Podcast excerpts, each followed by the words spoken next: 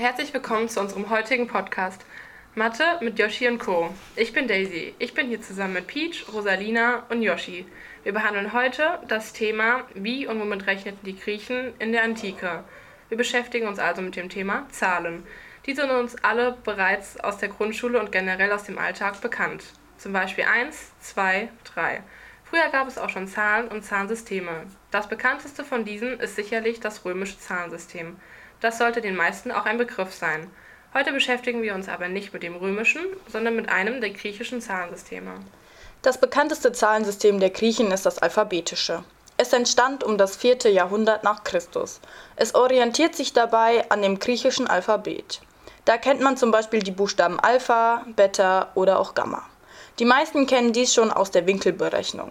Dies ist wahrscheinlich ein Überbleibsel dieses Zahlensystems. Jedem Buchstabe wird dabei eine Zahl zugeordnet. Den Einern wurden aufsteigend die ersten neun Buchstaben zugeordnet, also Alpha bis Theta. Für die Null gibt es keine Extradarstellung.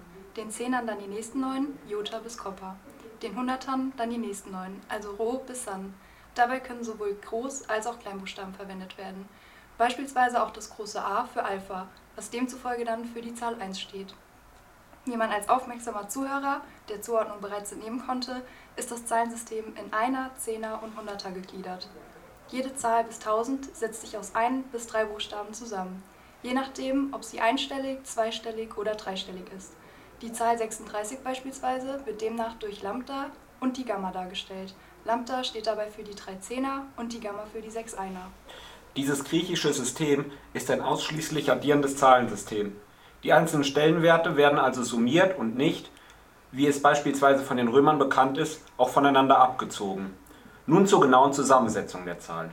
Zuerst kommt immer die größte Zahl, bei einer dreistelligen Zahl also der Buchstabe für den Hunderter. Danach kommt der entsprechende Buchstabe für den Zehner und als letztes der Buchstabe für den Einer. Von groß nach klein also.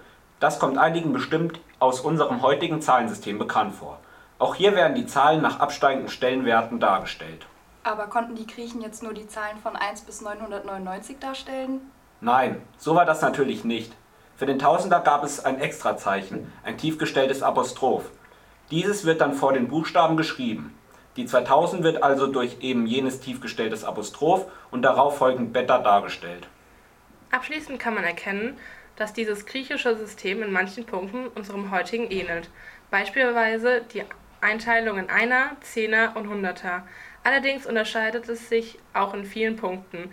Was man aber auf jeden Fall sagen kann, ist, dass die Griechen bereits damals ein sinnvolles System geschaffen haben, um Mengen abzubilden. Wir hoffen, es hat euch gefallen und ihr konntet ein paar Informationen mitnehmen. Bis zum nächsten Mal.